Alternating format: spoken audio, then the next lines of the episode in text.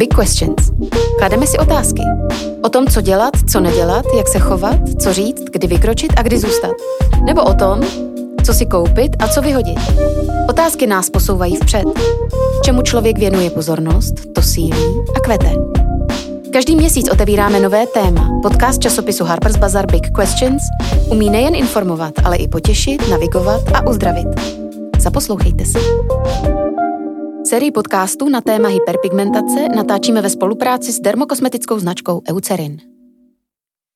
Kateřina Podrazká je moderátorka, pracovala v televizi a v rádiu. Pracovní aktivity ale v posledních letech lehce utlumila, aby se mohla věnovat svým dvěma malým dětem. Vede inspirativní rodinný život, který sdílí na svém Instagramu a sdílí tam otevřeně radosti i strasti. Je rovněž ambasadorkou dermokosmetické značky Eucerin, která se intenzivně zabývá zdravou pletí a léčbou stavů, jako je hyperpigmentace nebo pigmentové skvrny. Katko, vítejte v Big Questions. Já moc děkuji za pozvání. Já moc děkuji za to, že jste dorazila. Uh, vážím si toho. A rovnou tady pojďme, pojďme na to uh, skočit. Uh, jak se má dnes vaše pleť? Moje pleť se má už dlouhodobě velmi dobře, bez žádných výkyvů a podobně, za což jsem jí moc vděčná, takže uh, asi odráží i to moje rozpoložení, protože i já se mám dneska moc dobře. Um, vy jste tedy, už jsme zmínili, že jste ambasadorkou uh, dermokosmetické značky. Uh, proč jste se stala právě uh, teda zástupkyní, nebo proč se vyjadřujete tedy k pleti? Uh-huh.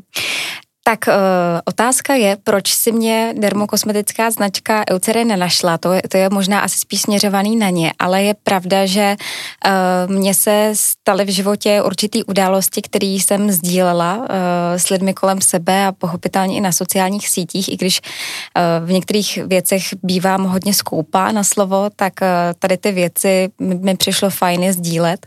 Uh, jednou z, tou, z těch důležitých událostí v mém životě bylo, když se mi narodil můj uh, syn a v prvním půlroce jeho života uh, se mu rozjel opravdu velmi masivně uh, atopický exém a já jsem na to konto uh, začala schánět informace, sklouzla jsem i k nějaké jako psychosomatice a podobně. A protože každá máma to zná, že když se děje něco vašemu dítěti, tak je to prostě konec světa pro mámu. Tak já jsem tomu tehdy věnovala opravdu hodně času prostě vysledovat ten zdroj toho, co, co to způsobuje. Takže to byl jeden z těch jako velmi důležitých momentů, kdy já jsem vůbec začala řešit, že ta pleť naše potřebuje vůbec jako uh, nějakou nějak, péči. nějakou péči a že ta péče není jenom o tom, že se něčím mažeme, ale že spousta věcí právě uh, pramení i jako z toho, co se děje v nás. Takže tohle byl jeden z důležitých momentů a pochopitelně jsem měla i já uh, osobně nějaký jako výkyvy, co se týče pleti právě třeba v různých jako životních uh, etapách. Takže i to jsem sdílela, takže proto naše propojení právě s Eucerinem. Uh-huh. Uh, říká se, že kůže je náš vlastně největší orgán, uh, přes který komunikujeme se světem, uh, tak mi řekněte, uh, jak vy komunikujete se svou kůží? Co vám kůže říká, když se jí něco nelíbí? Jak uh-huh. vám to mhm. říká? Já musím říct a vlastně i poděkovat té svý pleti, že je ke mně teda hodně schovývavá, si myslím. Na druhou stranu jak už jsem zmínila na začátku, já už opravdu jako vlastně dlouhá léta musím říct, žiju jako v nějaký jako harmonii a tak, takže vlastně nesleduju, eh, že by ta pleť, eh, jo, ona opravdu odráží to, to, co se jako ve mně děje. Ale je pravda a nebudu si tady na nic hrát, že, že se mi prostě párkrát opravdu stalo, že jsem přišla jako z nějaký večeře někdy dlouho a prostě jsem jí neodlíčila, jo. To se prostě stalo, je to tak. A ona mi to dala teda pěkně sežrat, jo. Ta, ta mm-hmm. reakce je opravdu mm-hmm. velmi rychlá, takže prostě a, asi to známe, jo, že, že hned nějaký pupínek se objeví a podobně. Uh, opravdu ta kůže se mnou komunikuje, já ji jako uh, se snažím poslouchat.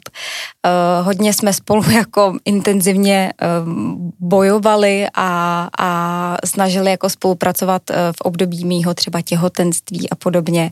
Takže jo, já tomu věřím, že se to odráží, to naše vnitřní nastavení nastavení eh, na té pleti. Uh-huh.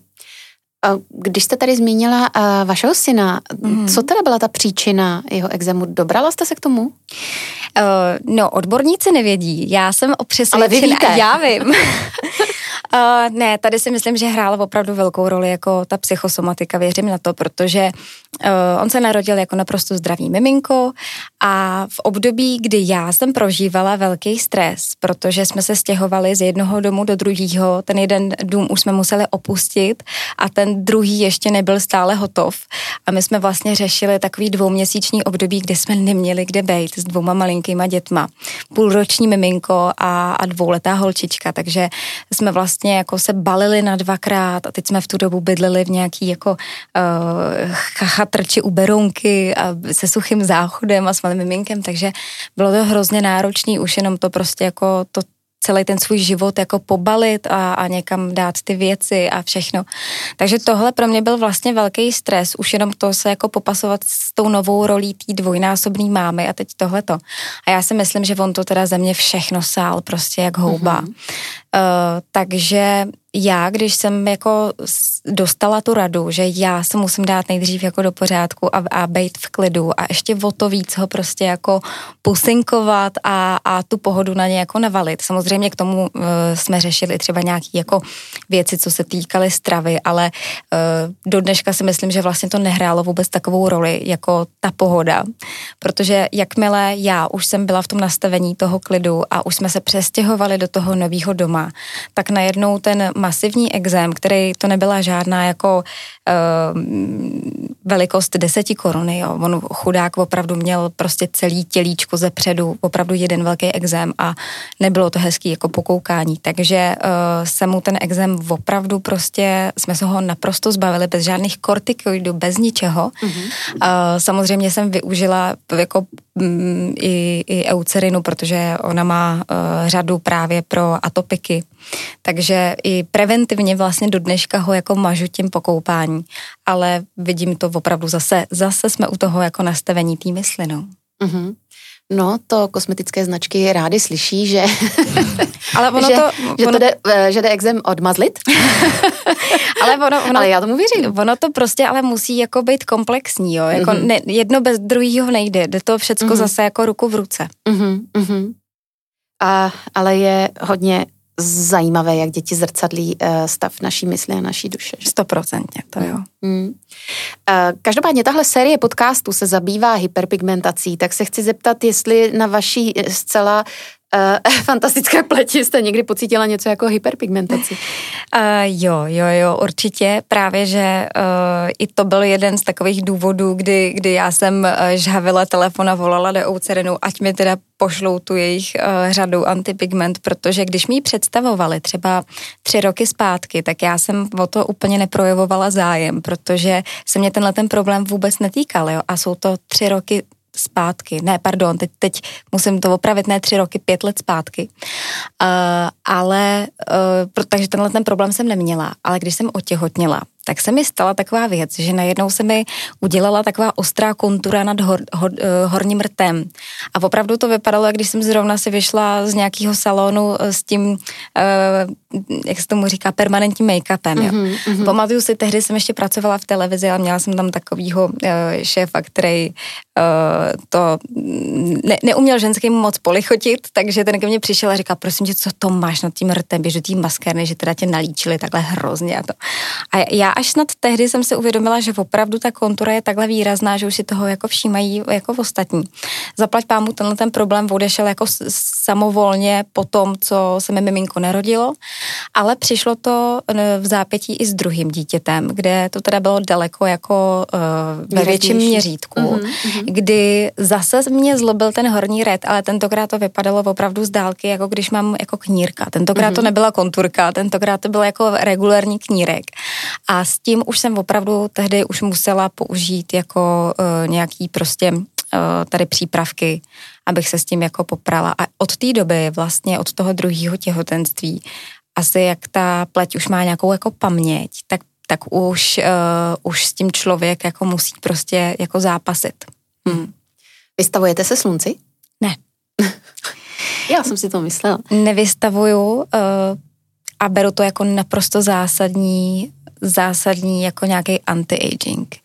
Jo, i, i v rámci jako zdraví. A teď nechci jako, aby to znělo pro posluchače, že chodím někde jako kanálama a, a prostě přecházím chodník, když náhodou tam není stín, tak to vůbec není. Já si sluníčko strašně užívám, mám ho ráda, ale už to není jako o tom, že bych se někde prostě vyvalila uh, a, a per to do mě prostě. Mm-hmm. Uh, Takže nejste zklamaná, když se vracíte z dovolený uh, neopálená. neopálená. Vůbec ne, vůbec ne. Jako nebudu lhát, jako i pořád ten trend toho, že člověk se cítí hezky, jako když má takovou tu hezkou snědou kůži, pořád to tak jako vnímám, beru. Na druhou stranu do určitý míry, že pak když vidím někoho, kdo opravdu je jako ten, a vidíte to na první pohled, takový ten sesmahlej, ne, nemyslím v té fázi, když je ještě rudej, ale pak když mu to jako stmavne a vy vidíte, že to je opravdu už takový to jako nezdravý opálení, tak z toho teda brr, no. Mm-hmm, mm-hmm. Mě by zajímalo, vy přece jenom hodně pracujete s Instagramem, pracovala jste v televizi a předpokládám, že se zase do ní vrátíte. To znamená, že vy musíte být zvyklá na svůj vlastní obraz. Jak, jak, jak vám je? Nebo používáte filtry na Instagramu? Nebo jak, jak jste přijala to, jak vypadáte? Um, já jsem asi nikdy neměla úplně, úplně jako problém s nějakým jako sebepřijetím. Mm. Vždycky, a nevím, jestli je to výchovou, nebo čím to je, ale vždycky jsem se tak jako nějak měla, měla ráda, vždycky jsem jako se ráda na sebe podívala do zrcadla. No to možná bude jako znít nějak nafoukaně, nebo já nevím, ale prostě ráda, jako i dneska ráda jako jdu okolo a říkám si, ty jako dneska, dneska dobrý. jo, no, někdy mám i jako dny, že říkám, teda ty seš střela a mazej autíky. Takže jako jo, ono je strašně důležité se pochválit, mám i blbý dny, Ježíš Maria, to je jasný ale uh, ten Instagram je krutej, to musím říct, že, že je to takový, že a i já, uh, jako jsem měla vlastně v období, že se, jak jsem viděla, jak všichni tam jsou tak nějak jako fakt krásný a teď nevím, jestli to bylo těma filtrama nebo fakt jsou takový, ale pak když jsem chtěla třeba něco jako uh, říct a otočila jsem na sebe tu kameru a byla jsem prostě prostě přirozeně, jsem třeba byla nalíčena, tak jsem si říkala, to není možný. Jak to, že tam všichni takhle vypadají a já prostě, jo, teď mám ten široký nos, všichni tam mají ty úzký a, a ta moje plná pusa, na kterou mám tak ráda, tak oproti ostatním teď plná vůbec není, jo. Mm-hmm. Takže mi to přišlo vlastně, uh, že jsem ten telefon nakonec jako vlastně vypnula a, a vlastně ten můj původní záměr, že něco chci říct, tak, tak uh, to bylo tak, že než by mě to donutilo, abych si dala ten filtr, taky to ne, ale nakonec jsem teda si řekla, že to říkat nebudu, že, že tam mm-hmm. radši vlastně nic nedám. Mm-hmm. Takže takhle jako to ovlivnilo mě. A je mi to vlastně líto vůči těm jako mladým holkám, hlavně teď, no, protože ty třeba ještě nemají takový jako nadhled na, na tu věc a vůbec nevím, ne, co to s nimi jako může udělat, no, protože té krásy je tam prostě moc. Člověk si to musí uvědomit, že to je, že to je prostě takový časopis, ve kterým je to jako upravený. Uh, no, já teda můžu říct, že my v našem časopise zase uh, tolik neupravujeme. Tak to a je někdy, když se právě koukám na Instagram, tak mám pocit, že tam přes ty filtry vlastně vznikne úplně jiná tvář, úplně mm-hmm. někdo jiný. Um, tak doufám, že toho teda jako se my nikdy nedopustíme. Um, já teda taky vyznávám to, že si myslím, že uh, uh, různé odchylky na tváři od té konformní krásy eh, zároveň můžou nést nějakou jedinečnost. Eh, co si o tom myslíte? Určitě, teď jenom se podívejme vlastně, jak se mění ty trendy neustále, že eh, v 60. letech byla móda taková a maková, i co se týče jako naš, naší postavy, toho, jak prostě jaký byl ideál krásy. Ten ideál krásy je pořád jiný a my se pořád tomu přizpůsobujeme. A vlastně si pak klepeme trošičku na čelo, že si říkáme, ježiš, já jsem tenkrát podlehla té módě, tenkrát jsem prostě do toho šla a teď, teď ježiš, jak to vypadá na těch fotkách, jo. Takže kdybychom si vlastně všichni jeli takový to svoje, v čem se cítíme dobře, dobře a nepodlíhali tomu, tak si myslím, že jako fakt nám je nejlíp, no. Hmm. Hmm. Mě by zajímalo, jaká je tedy vaše uh, běžná péče každodenní, uh, co děláte ráno, co děláte večer, přece jenom bavíme se o pleti, tak mě zajímá, co s ní děláte vy. Kdybyste se mě zeptala ještě třeba tři roky zpátky před tou třicítkou, tak by ta odpověď zněla asi úplně jinak. Ale teď... Taková krátká. No, krátká mm. by byla, denní noční krém občas. Ale je teda pravda, že teď mě je 33 a říkám si, že najednou ta změna je taková jako ze dne na den že najednou člověk dostane takový svůj první účet za to, jak se jako choval k té pokožce. Jo. Těch účtů věřím tomu, že přijde ještě prostě s tím přibývajícím věkem víc a víc. Ale teď se člověk jako poprvé vlastně s tím setká, že ráno vstane a něco je jinak. Jo. a on je to váš voliček. Jo.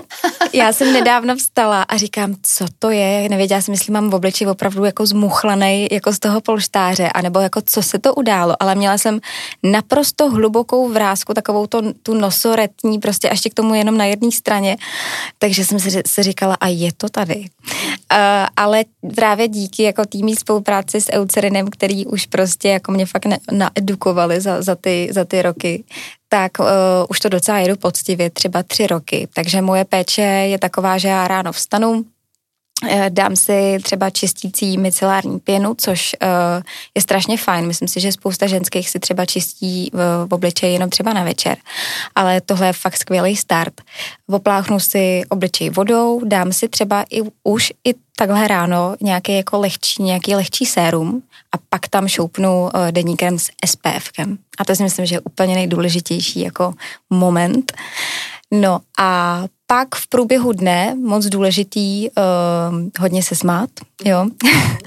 hodně se smát, všecko, všecko ta pleť jako cítí ty, ty vaše gry, grimasy, mimiky, tohle všecko jako vnímá. Myslím si, že vám to taky sečte za pár let. A večer, uh, tam je to možná o jeden krok ještě navíc, tam je to zase, oh jo, tam je to odlíčení. Tam je to odlíčení a tady vám musím říct, že já jsem ještě nedávno, před opravdu pár lety, myslela, že čištění pleti spočívá v tom, že si vezmete ten tamponek a odlíčíte se, že to je to čištění. A teď vím, že, že to zdaleka není ono, prostě čištění je kompletně tady, to, tady ten rituál celý, co, co vy jako uděláte se všema těma sérama a, a podobně. Uh-huh. A máte nějakou ingredienci, na kterou přísaháte?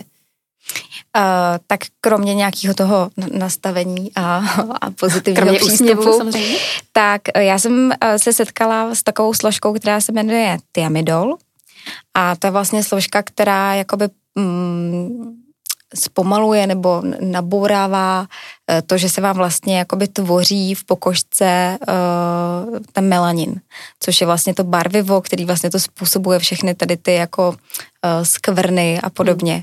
Takže když jsem vlastně narazila na tuhle složku, tak musím říct, že od té doby opravdu se mi třeba krásně, krásně daří eh, ty moje pigmentové skvrny jako držet pod kontrolou. Uh, jestli mi můžete říct uh, na závěr, nebo teda mě, jestli můžete našim posluchačkám říct na závěr, uh, nějaký svůj tip, uh, který, na který vy věříte, co se týká vaší pleti.